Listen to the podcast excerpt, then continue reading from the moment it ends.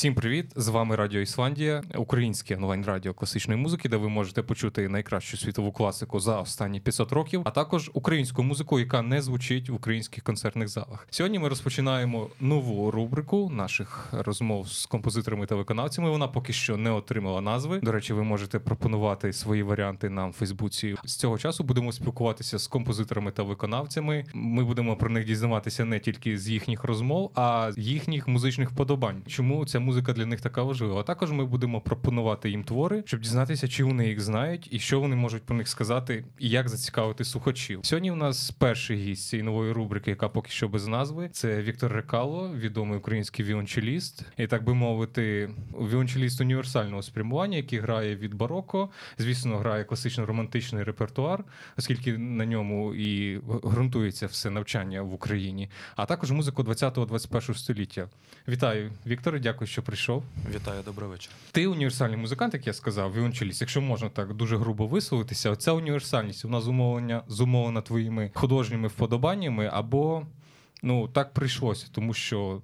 Там десь попросили зіграти бароко, а в іншому проєкті попросили зіграти імпровізаційну музику з електронікою. Це природні чи вимушено? Е, Я думаю, що в якомусь сенсі такий всебічний розвиток е, для музиканта є природнім, так але в мене особисто це сталося. е, Це для мене був переломний момент, тому що мої перші міжнародні майстер-курси були пов'язані з такою фразою професора. Це видатний віолончеліст Вальтер Дешпаль.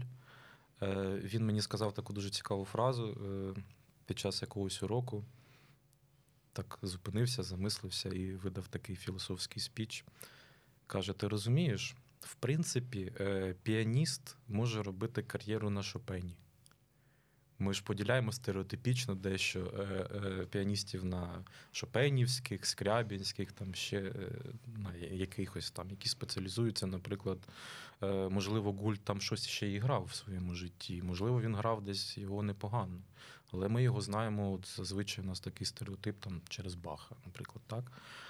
Е, Він мені так натякнув, що ми, наша природа, природа нашого інструменту і наш сучасний світ розрахований на те, що ми, щоб збудувати свою кар'єру і гармонійно себе почувати, маємо грати все геть усе. Тоді мова ще не йшлася про те, що треба опановувати там бароковий інструмент, що там бувають якісь різні е, розширені техніки, де використовуються електроакустичні якісь засоби, там дисторшн педаль, яка там може бути в ромітеллі, наприклад, в партітурі, яку ти ніколи в житті не знаєш, і, і як нею користуватися, вчишся вже по ходу. Так? Але е, для мене цей момент е, став переломний, тому що я це е, тоді е, осягнув з точки зору освіти саме.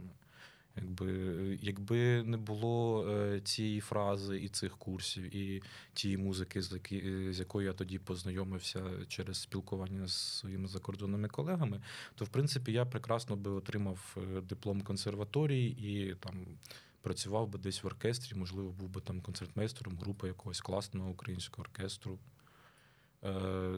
Це, чи це погана кар'єра? Це ж не погана кар'єра. Це мрія для багатьох музикантів, які вчаться в Е, училищах консерваторії. Просто справа в тому, що е, можливо такі якісь, як це можна сказати, ненормальні е, люди і музиканти, як я, вони, можливо, десь там є таке зерно, де щось штовхнуло не туди. От мене десь в цей момент щось штовхнуло не туди, бо я, власне, на цих курсах грав е, один твір, який ми будемо сьогодні слухати, і я про нього пізніше розповім.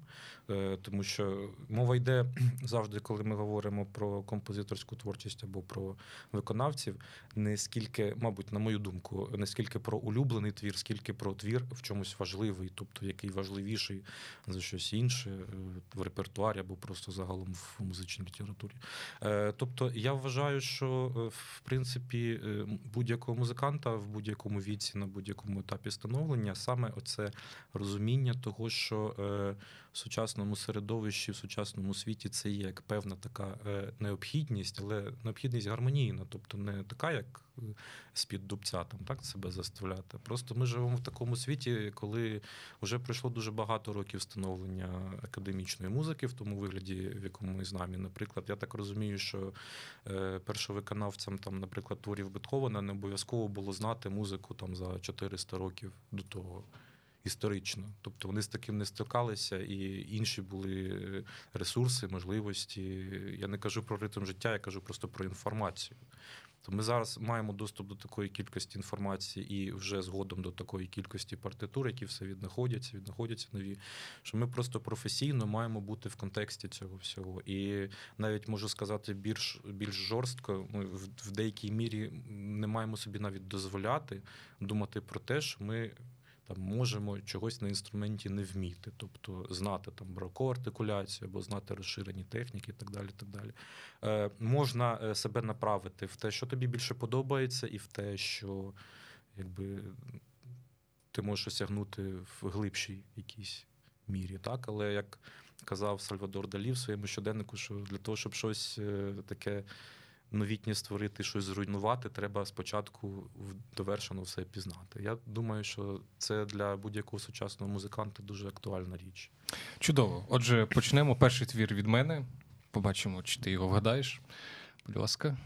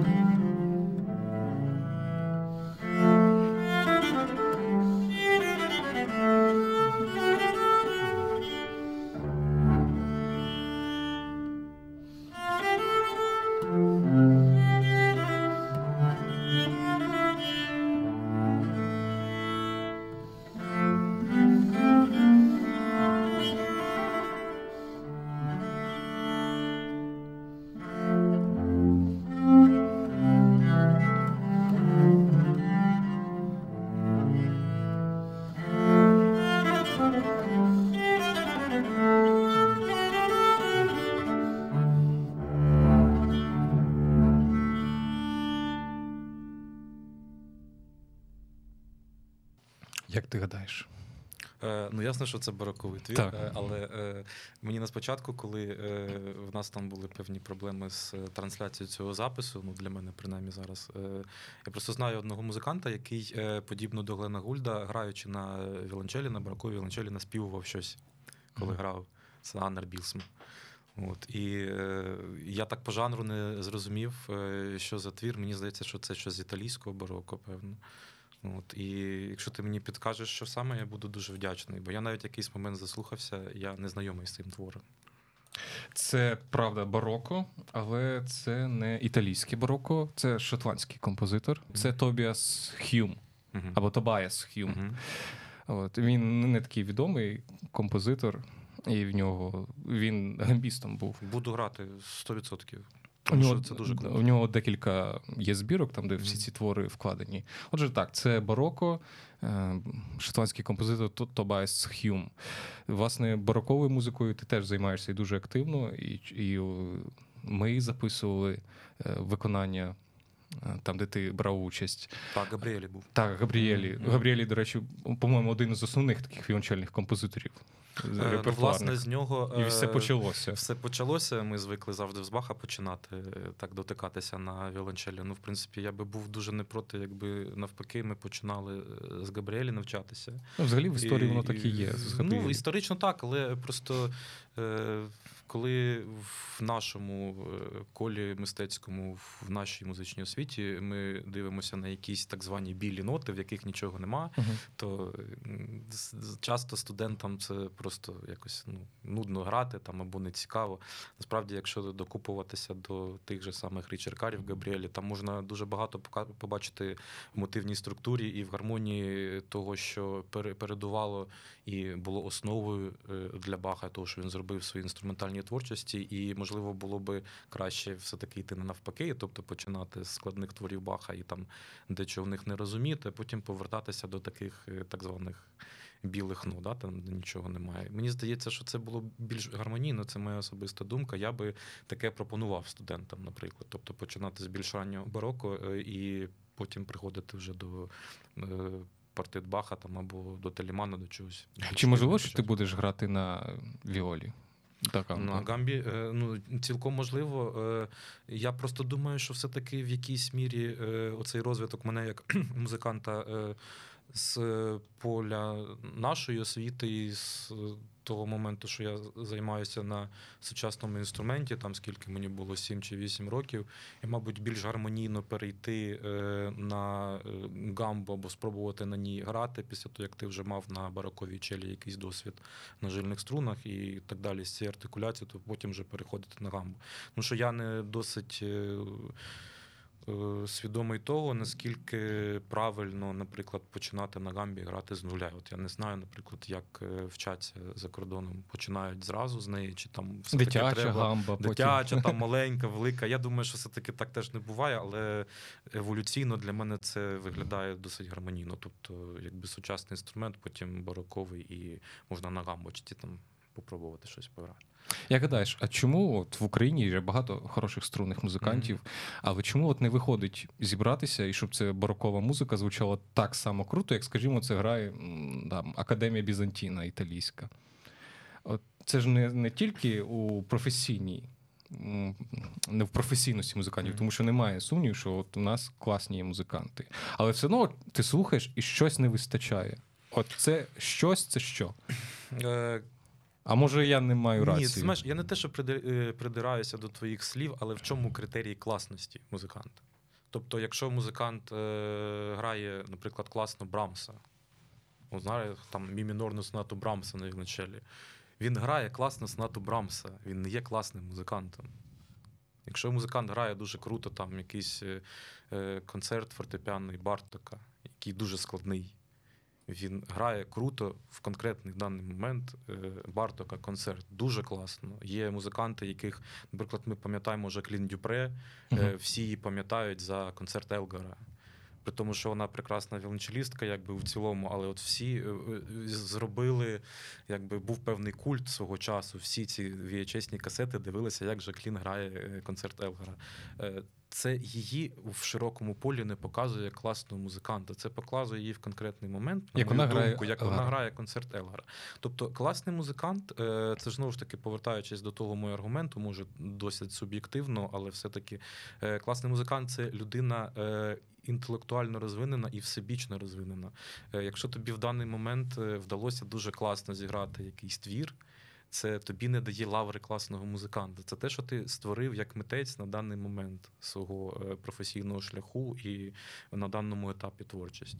Це стосується і, наприклад, цієї історії з бароко, тому що дуже багато барокових ансамблів, наскільки я знаю від своїх колег, з якими я спілкувався, вони теж е, складаються дуже часто з людей, які не займаються все життя цією музикою і не все життя опановують мистецтво грі на таких інструментах. Тобто хтось до цього приходить. еволюційно, якимись різними цікавими шляхами, але ну, це це не показник того, що вони, наприклад, класніші за українських музикантів, які там захочуть зібратися і займавшись е, місяць, два-три, е, маючи якісь курси, що вони видадуть якийсь дуже хороший якісний продукт. У нас, наприклад, е, цей проєкт, який був з Генделем пов'язаний Open Opera з оперою Ациси Галатея, він був дуже якісний на світовому рівні, зіграний, в принципі. Згоден. І це був рівень музикантів, які за кілька місяців опановували саме оркестрову гру, тому що це для нас якби новина. Ми, якщо в ансамблях там можемо якось знайти спільну мову в е, цій артикуляції, в цій власне мові музичній, е, це трошки легше, ніж в оркестрі. І тим більше з оперною стилістикою в бароко у нас ніхто не стикався ніколи. На той момент це було дуже класно. І це був класний продукт і класний проєкт. І такий самий класний е, продукт, і такий самий класний проєкт може статися в людей, які займаються 3-4 роки тим самим. Для мене це трошки така ситуативна історія. Тобто, якщо е, вкласти себе, вкласти свої знання, свій професіоналізм в якусь певну річ, то це може дійсно виглядати на світовому рівні. Добре. Переходимо до твого твору, який ти вважаєш одним з найважливіших у літературі для віолончелі. П'ята віолончельна соната Бетховена. Людвиг Бетховен, так. Третю частину. Послухаємо.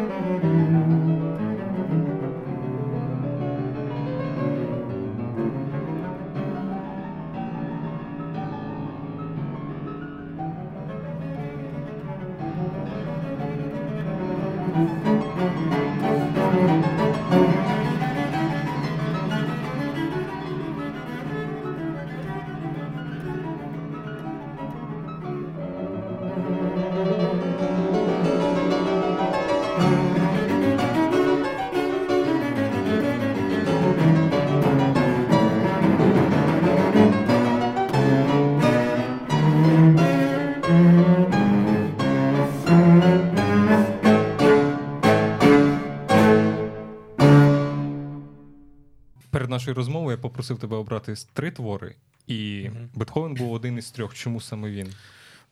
Е, Справа в тому, що е, саме цей конкретний твір Бетховена, інструментальний, він на той момент для гіпотетичних слухачів, які би могли це слухати в вузькому колі, тоді ж не було таких великих концертних залів, правда?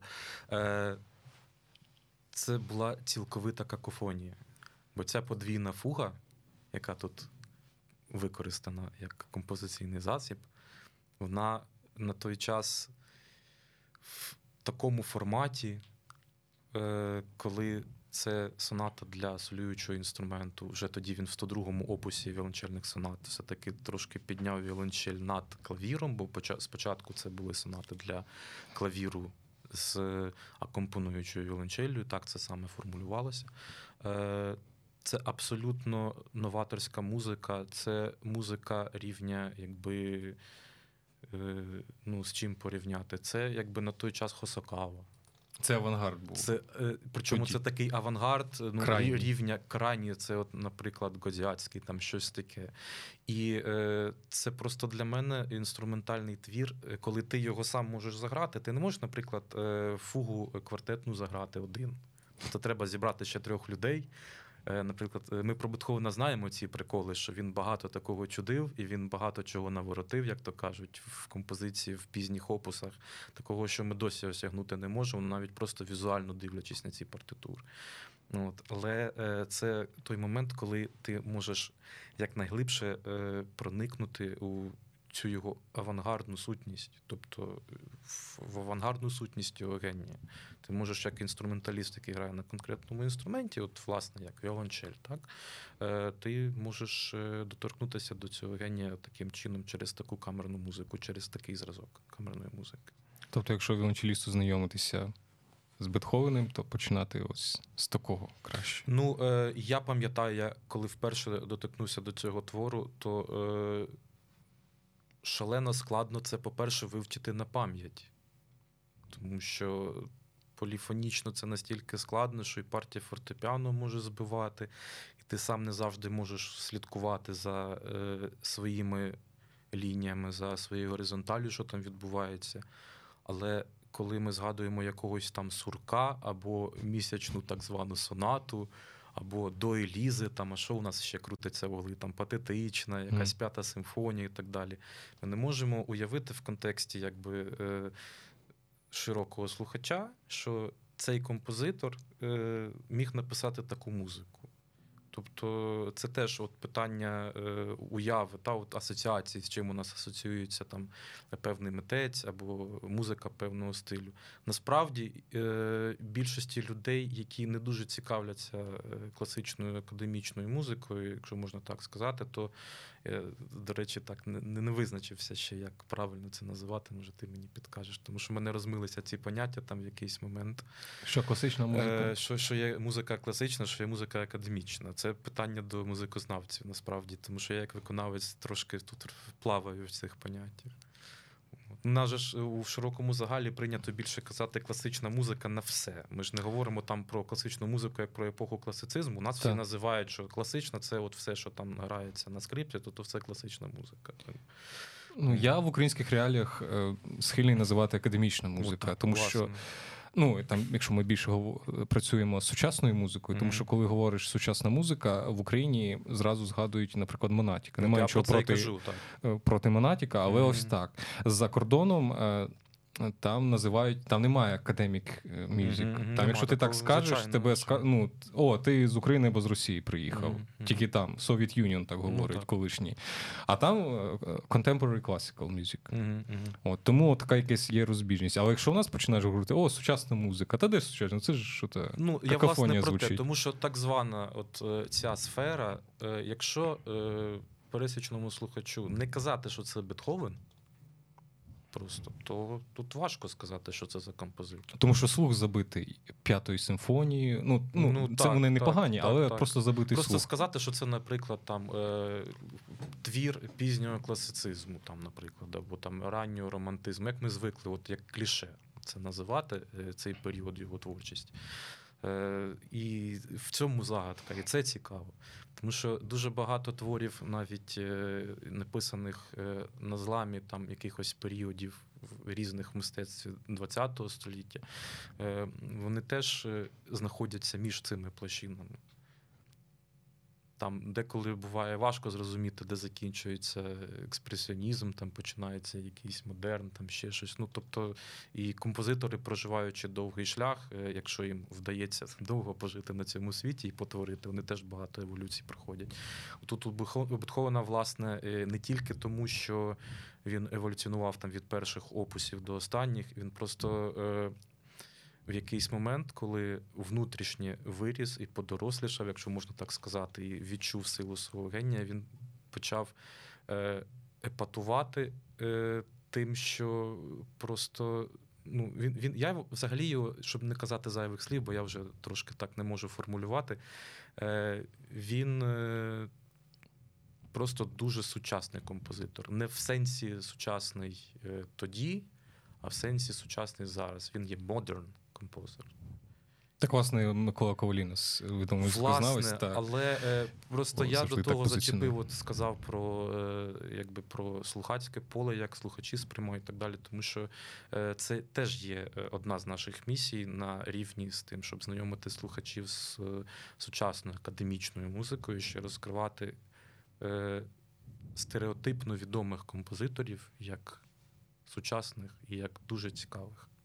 Сподіваюся, нас хтось послухає з е, менеджерів концертних залів і візьмуть до уваги, що ось ця соната Бетховена вона повинна звучати частіше. Перейдемо до моєї музики, яку я підготував.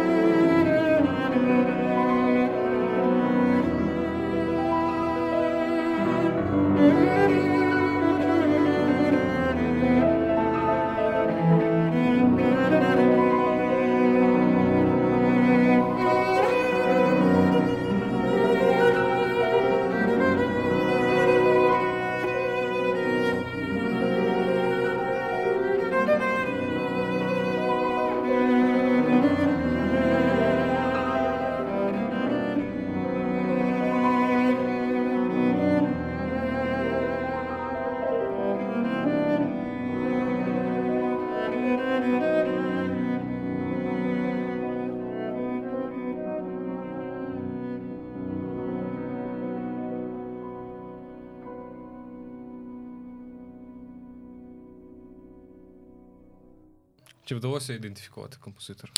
Е, Зовсім ні. І незнайомий для мене твір. Е, Чомусь одразу е, приходить до голови щось таке, типу Рославця, або навіть такого раннього Шимановського, тому що е, фортепіана фактура дуже подібна до Дуже імпресіонізму, так дуже близько, але просто що твір не знаю. І е, так як використана кантелена і ті хроматичні ходи, які є в мелодиці, то тут важко зрозуміти, тому що воно таке, от як з імпресіонізму орієнтальне, але і не зовсім. Тобто, ну складно так визначити. Тут було дуже близько, тому що ти згадав Рославця. Е, Це Лео Орнстайн. Угу. Це українсько-американський композитор. Він народився в Кременчуці, помер він в Америці. Прожив він 104 роки, народився в 1893-му, помер в 2002-му. Угу. І американські музикологи його вважають одним з перших е, модерністів взагалі в США. Ну він його фактично якось привіз. Він був таким вундеркіндом піаністом. Потім він поїхав в Європі, наслухався того всього, почав писати музику. До речі, його. Твір танець диких вважається першим твором, написаний кластерами для фортепіано. Там не Джон, не Кауел, як кажуть, а саме він там був одним з перших. Він з України. Він, до речі, згадував про українські коріння. Ну він цікавий, власне, тим, що він от прожив стільки років, а невідомий він зараз, тому що він у 20-х роках просто йому набридло, і він пішов з музики.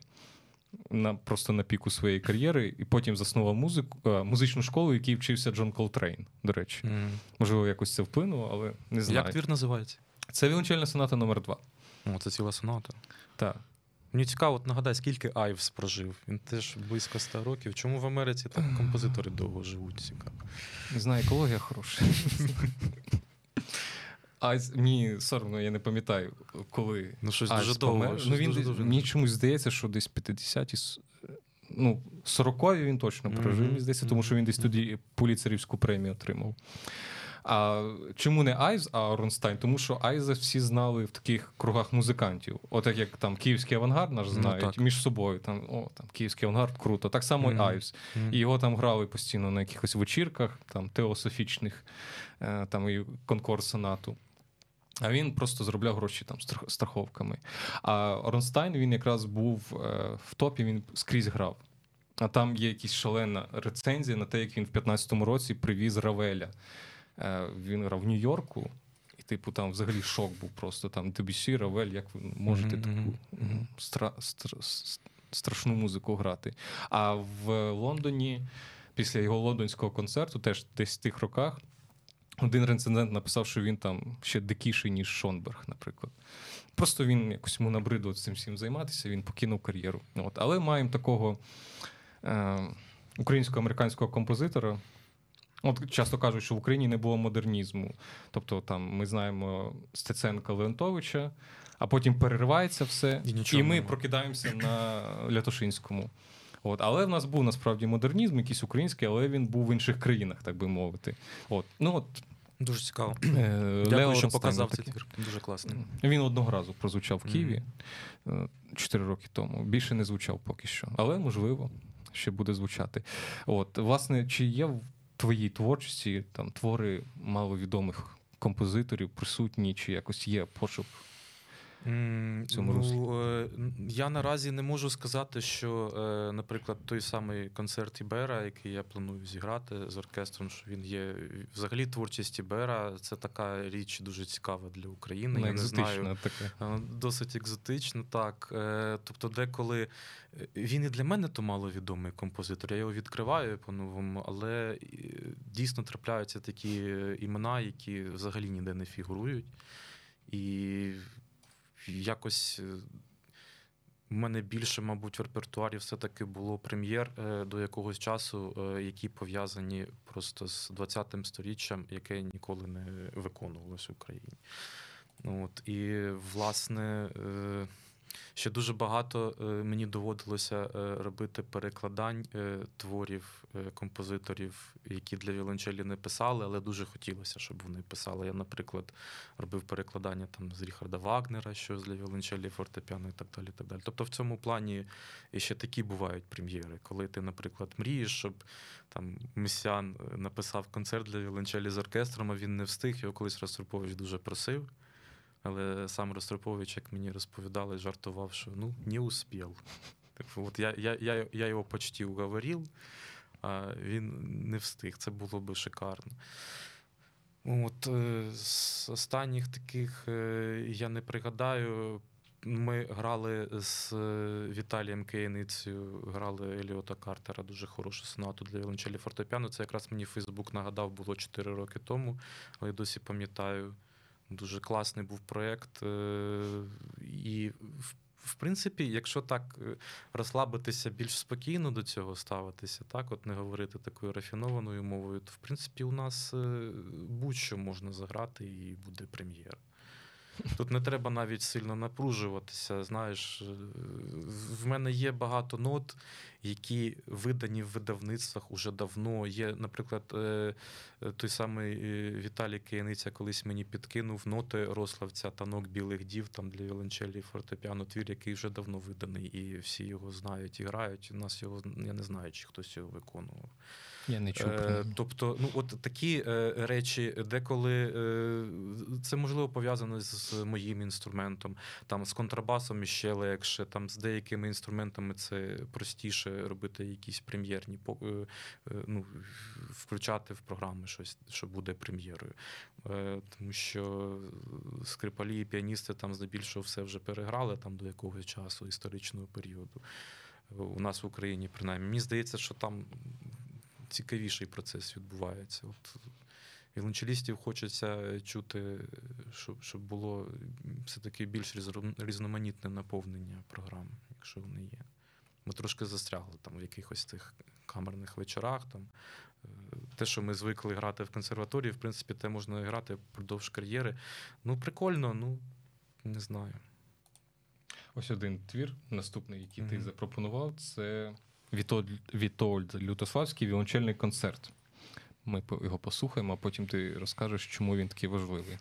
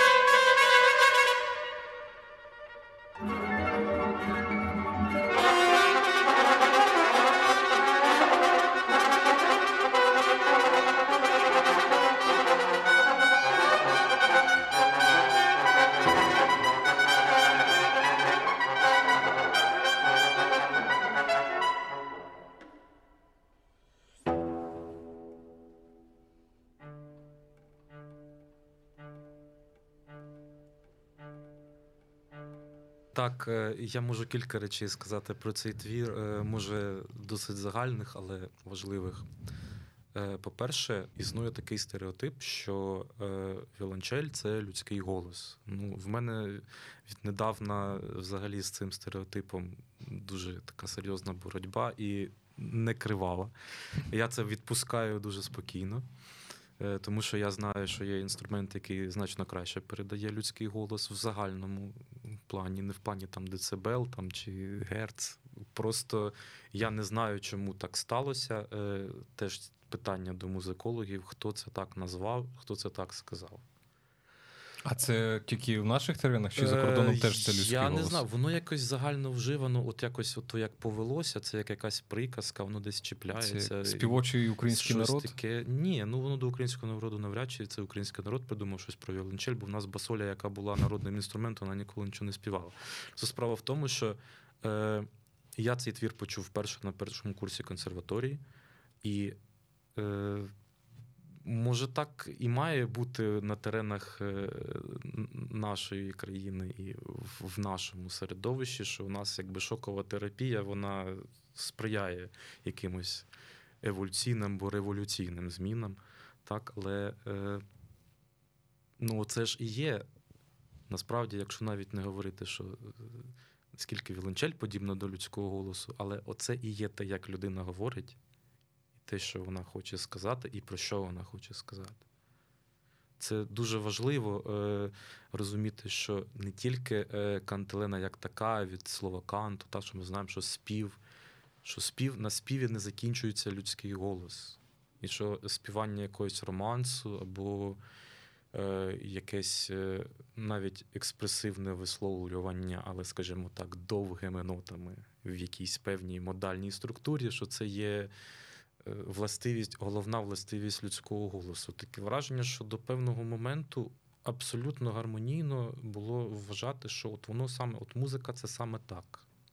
Тобто є кілька там. Е, Поворотних моментів, які стосуються взагалі мистецтва, композиції і так далі, там, де все перевернулося, як то кажуть, з ніг на голову. Але е, тут ще підходячи до другого важливого моменту щодо цього твору, важливо те, що дуже часто видатні композитори, е, інструментальні концерти, яких ми знаємо, як так звані еталонні, так, наприклад, там Брамс, е, Чайковський, вони. Е, той самий віолончельний концерт Дворжака це пізній опус. Так, е, зазвичай є така традиція, це теж мене музикологи мають поправити, якщо я щось вигадую. От мені так здається історично, коли поглянути на репертуар мого інструменту, що дуже рідко і дуже акуратно композитори приходили до жанру інструментального концерту, не експериментуючи в ньому. Тобто були такі моменти, коли по формі там е, Шуман міг створити, наприклад, наскрізний концерт. З формою були. Але в принципі це завжди було щось подібне на те, що це є сольний інструмент, і там десь в оркестрі щось може цікаве відбутися. Так, у Дворжака віолончельному, наприклад, там ціла симфонія відбувається, але це вже властиво для Дворжака. Е, тобто є якісь такі речі, які вже кристалізовані. Ти пізнаєш після симфонічної творчості, ти пізнаєш, що це подвійний концерт Брамса, наприклад, для скрипки та віолончелі.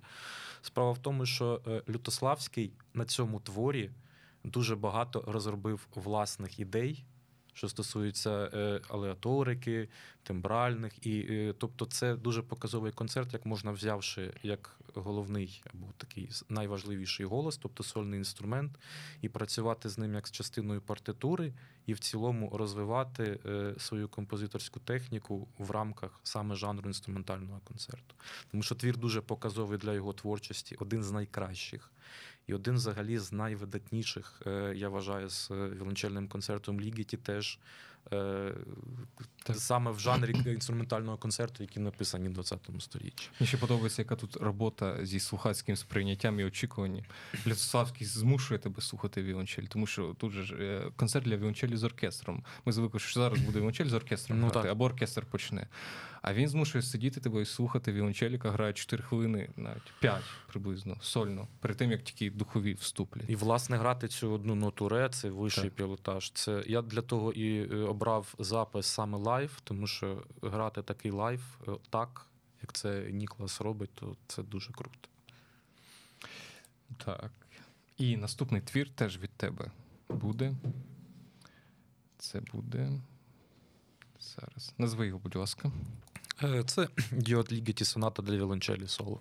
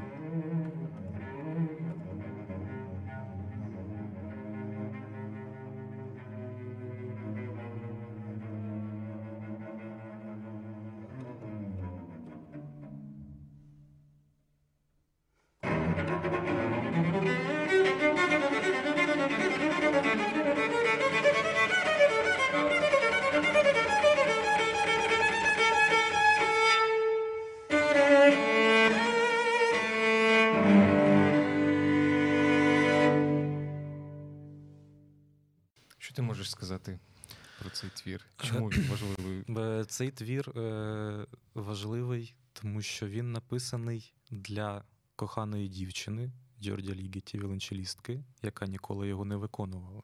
І саме ми послухали першу частину, а соната складається з двох частин. І е, це, ця перша частина це була як власне п'єса присвята. А другу частину він дописав уже потім для іншої дівчини. Я не впевнений на рахунок того, чи вона була його кохана дівчина, чи просто колега, то це вже було занадто безсолодко або занадто романтично. Але е, справа в тому, що вона просто його попросила, їй сподобалася перша частина, і вона попросила дописати щось віртуозне, ще щоб була друга. Але е, Тут відчувається ще вплив Бартока, це ранні лігіті. Тут дуже багато і фольклорних елементів, і ті підсикати, які він використовує на струнному інструменті, це теж ще данина традиціям, ті, які розвивав Барток. Але ця е, ця музика важко уявити, що е, такий мелодійний твір, красивий, е, був приводом для того, щоб е, комуністична партія Угорщини ставилася до композитора Лігіті дуже так, як би це сказати, з тобто, великим несприйняттям. Тобто він на горіхи отримав за цю музику? Так, от саме уявити, що е, в той момент людина могла на горіхи отримати за таку музику, це для нас зараз дуже складно. І е, я закликаю всіх музикантів, які будуть ще приймати участь в такому дуже цікавому проєкті, в такій рубриці, як як рубрика без як назви. рубрика без назви, все-таки вибирати твори, е, тому що все стислий формат, якщо треба там обрати їх кілька, можна багато перелічити, але все-таки обрати твори, які особисто важливі.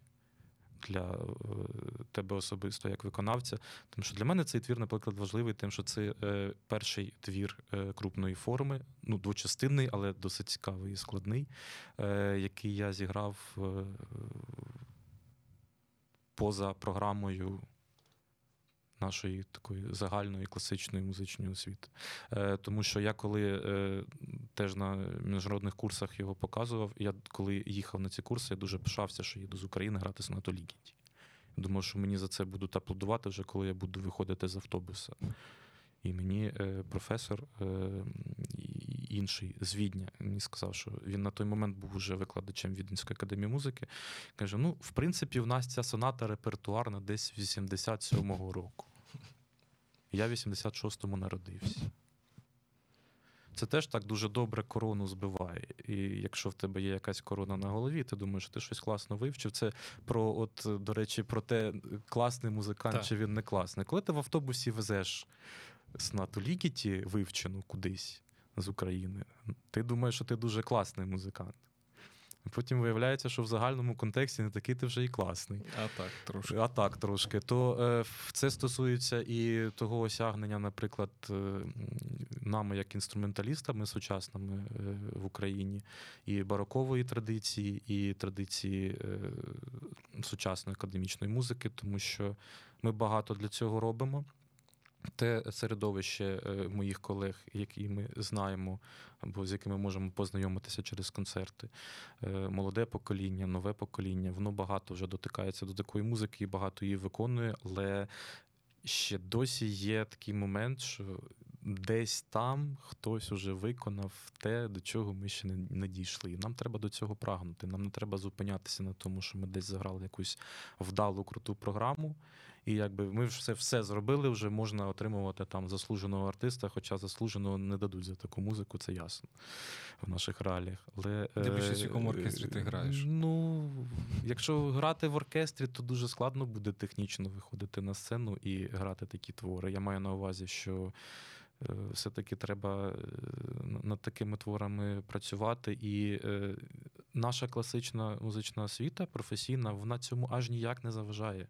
Просто треба повернути її в правильному напрямку. Головне завдання професора, в принципі, крім того, що навчити грати там якісь технічні аспекти, все-таки повернути студента в правильному напрямку. Мені здається, що якби хоча б цей елемент поміняти то е, ми принаймні навчили би е, молоде покоління українських музикантів для початку, хоча б слухати цю музику не з позиції, що це десь там воно існує на Ютубі або десь там викладається, або хтось цього грає. Що це досить реальні цікаві речі, які можна виконувати. Це було би дуже добре, було би важливо. А в тебе був чи є викладацький досвід? Е, так, я викладав у Харківській десятирічці протягом п'яти років. Ти Одразу якось- після консерваторії. ти долучав їх до такого більш, більш до новішої музики? Я тобі можу чесно сказати, до чого я їх долучав. Е, Я за можливості я писав для них сам етюди, вправи, тому що в мене була якась е, принципова позиція. Зараз вона менш принципова, тому що я би знайшов, може, більш якісь гнучкі е, варіанти вирішення цього, але я відмовлявся від е, старих радянських підручників з якимись там пісеньками і так далі. Цими. Тобто, я, якщо розумів, що мені щось треба, то я вигадував щось своє. Якщо мені щось не підходило, то я шукав якісь аналоги. Тому що е, це не була якась ідеологічна річ. Я просто розумів, що ці речі вони досить застарілі вже є на той момент. І е, показувати вже е, діточкам там можливо не з перших років навчання, поступово привчати їх до різноманітної артикуляції розширених технік. Бо в нас же ж як було, ти граєш суль понтічело, це значить що? Це значить неякісний звук. У тебе треба вести от в певній частині смичок, щоб був там було рівно і красиво. Е, в мене було в класі так, що якщо в когось щось в такому сенсі там. Навіть кумедно не вдавалося, то я пояснював, що це в принципі є нормальний звук на інструменті, і що це є спеціальний художній прийом.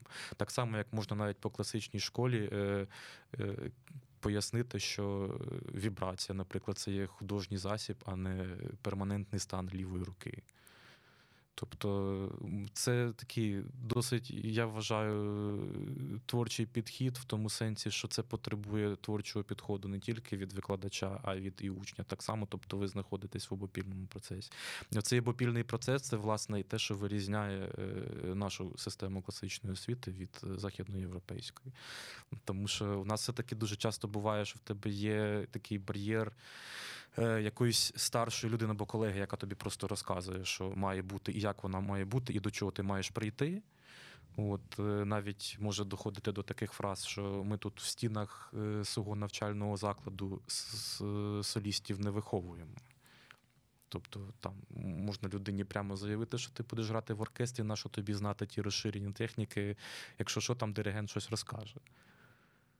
Ну, мені здається, у нас виховують якраз навпаки солістів. Тільки солістами мало Е, хто Ні, стає. є таке. Просто ми ж ще тут не дотикаємося до того, що е, є е, те, що ми називаємо факультативи або факультативні заняття, типу оркестр, камерний ансамбль чи квартет. Е, Якщо це стосується от моєї інструментальної історії, тобто як віолончеліста, то це є, в принципі, окремі дисципліни, це не є факультативи. Ми маємо е, професійно отримувати освіту з оркестру, тобто мати цей напрямок, як це є в всьому світі, або там сучасної музики, або з барокової, або з камерного ансамблю, так далі. так далі. Тому що я колись, е, ну це вже такі пішли охотничі риболовні історії, то я колись е, відправив, е, мав намір вступати до німецького вищого навчального закладу, до консерваторії, відправив переклад додатку до диплому, і німці, коли це прочитали. Вони просто жахнулися. Там мені такий лист цікавий прийшов. Навіщо вам вчитися? У вас стільки годин по всім дисциплінам, що ми вас можемо на професуру завтра взяти. Ну, там є все, і квартет, і камерний ансамбль, що все завгодно. Не пам'ятаю, з чого у нас ця розмова почалася. Мабуть, з того я згадав, з того, чи у мене є викладацький досвід. Е, просто цей викладацький досвід він допомагає ще переосмислити те, наскільки е, важлива та інформація, яку ти як виконавець несеш своїм репертуаром і своїм виконанням до слухачів і взагалі до своїх колег, до всього мистецького середовища. Е, Я жодним чином е, не проявляю неповагу до людей, які будують е, свою кар'єру, як я казав, на піаністи, шопеністи, або там люди, які класно грають Брамса, і вони не хочуть виходити з рамки цього. Це, це, це, це дуже добре. Ми просто живемо в такий час, коли я так вважаю, нам необхідно все-таки деколи з цього поля виходити для того, щоб ця е, якась тенденція, яка в нас є, така е, рафінованого академізму, як це можна назвати, щоб вона не продовжилася ще на кілька десятиріч. Що ми на такому зламі зараз знаходимося, коли це можна дуже добре регулювати. Добре. І останній твір від мене. Показуй. Так. Я думаю, ти його впізнаєш.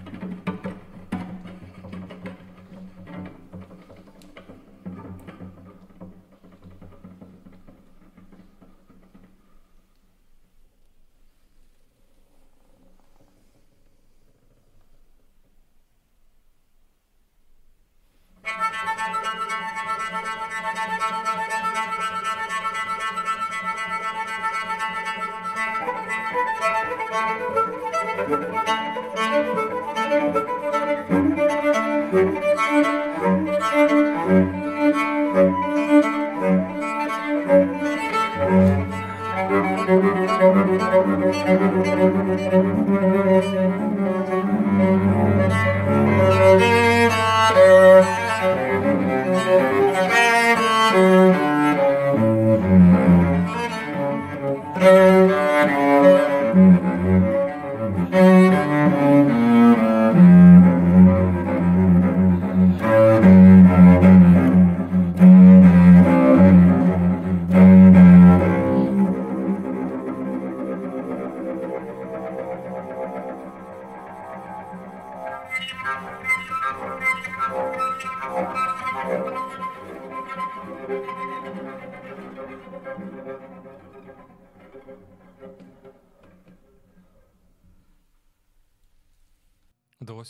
Ідентифікувати. Ну, це ж Саряхо, правда? Так. Ну, я просто деколи по фактурі не ідентифікую, що саме, тому що ці флажолети вони дуже подібні в неї в багатьох творах. Так, це один із таких найвідоміших її, це цикл Септ Папілонс. Так, це, це метелик. Метелик, її. Там, де багато розширених технік, якраз для віолончелі. Е, коли ти почав от, вивчати сучасні техніки виконавства для віолончелі? Е... І як це складно, ну, взагалі складно для віолончеліста, який вчився на класично-романтичному репертуарі, от, от виконувати такі всі речі? Складно, ну це ж не одразу приходить. Я, в принципі, так е, до партитур дотикався, тому що. Е, у нас перший досвід зазвичай це композиторські іспити. Тобто, коли композитори мають якісь там державні іспити в консерваторіях, то вони приносять свої твори. Там багато чого буває е, цікавого, але теж специфіка е, нашої освіти, що самі композитори не завжди можуть пояснити, що вони хочуть. І в цьому плані, якби обопільне, обопільна освіта на цьому закінчується. Тобто один не може пояснити іншому, що він хоче, а той не може в свою відповідь щось е, ну, відповідь щось запропонувати. От. І Я пам'ятаю просто, що я до розширених технік почав дотикатися е, з самого початку навчання в консерваторії, але так, щоб скрупульозно цим займатися, вивчати, як це працює, я почав саме в ухо ансамблі. Е, взагалі такий є цікавий факт, як виявилося, я згадав в біографії, що колись я на міжнародному конкурсі отримав спеціальний приз за виконання твору сучасного композитора. Це мені було 15 років. І я тоді задумався, у нас ще був згодом конкурс Лисенка, один і другий, в якому я приймав участь. А у нас там, у віолончелістів, там, здається, на першому чи на другому турі, на першому, там е, спеціальний твір це елегія Лисенка. Обов'язково. Обов'язковий. От, І я тоді ще подумав, а, і на той момент я ще знав, що десь в Штутгарті був віолончельний конкурс, який складався з двох турів. Перший тур це класична програма, е, поліфонія Бах, якась камерна соната е, старовинна і камерна соната. Ну, велика, велика програма, але перший тур закінчується, другий тур це всі грають концерт Лігіті для віолончелі з оркестром. Ну, з ансамблем. Ще такі були формати. Е, це я до чого все веду? До того, що тоді я вперше доторкнувся до сучасної музики, але я ще не розумів, що це. А тобі хтось пояснював, як це грати? Чи ти сам? Ну сам. Ну просто ти знаєш, е, тоді не було такої можливості по відео подивитися, послідкувати. Ну, якби тоді був ще такий модемний інтернет, здається, і там щось глянути, піддивитися, в якій частині смичка там саме цей звук видобувається. Там не був такий аж складний твір в цьому плані, але це було щось досить незрозуміле. І я це веду до того, що е, не завжди, коли ти стикаєшся з цією музикою, ти розумієш, що ти робиш. Тобто, свідомо це дуже часто стається значно пізніше. От І е, коли я почав з цими партитурами е, в ухоансамблі знайомитися, я не можу сказати, що я одразу зрозумів, що там до чого. Це еволюційний процес. Тобто ти навчаєшся цим розширеним технікам, але е, як художні засоби ти їх починаєш використовувати не одразу вже з досвідом. Тобто, це, в принципі, такий самий набір художніх засобів, як всі традиційні техніки, які ми маємо в своєму арсеналі. На завершення нашої розмови хотів би запитати, от, що б ти сказав молодому віончелісту, що б ти йому порадив для того, щоб він не загубився класично-романтичному репертуарі або в якихось дуже усталених установах, а розвивався і мав цікаве мистецьке життя. Є якийсь рецепт. Е, Є рецепт для будь-якого музиканта, універсальний це спілкування з колегами. Е, Але спілкування може бути різним. Воно може бути як через споглядання досягнень твоїх однолітків за кордоном, або як участь міжнародних конкурсах або майстер-класах не заради перемоги, а заради участі і збагачення, щоб побачити, що де як відбувається. І е, мені здається, що така відкритість вона і є запорукою цієї універсальності, е, і запорукою того, що ти можеш вирости універсальним, серйозним, інтелектуально розвиненим музикантом.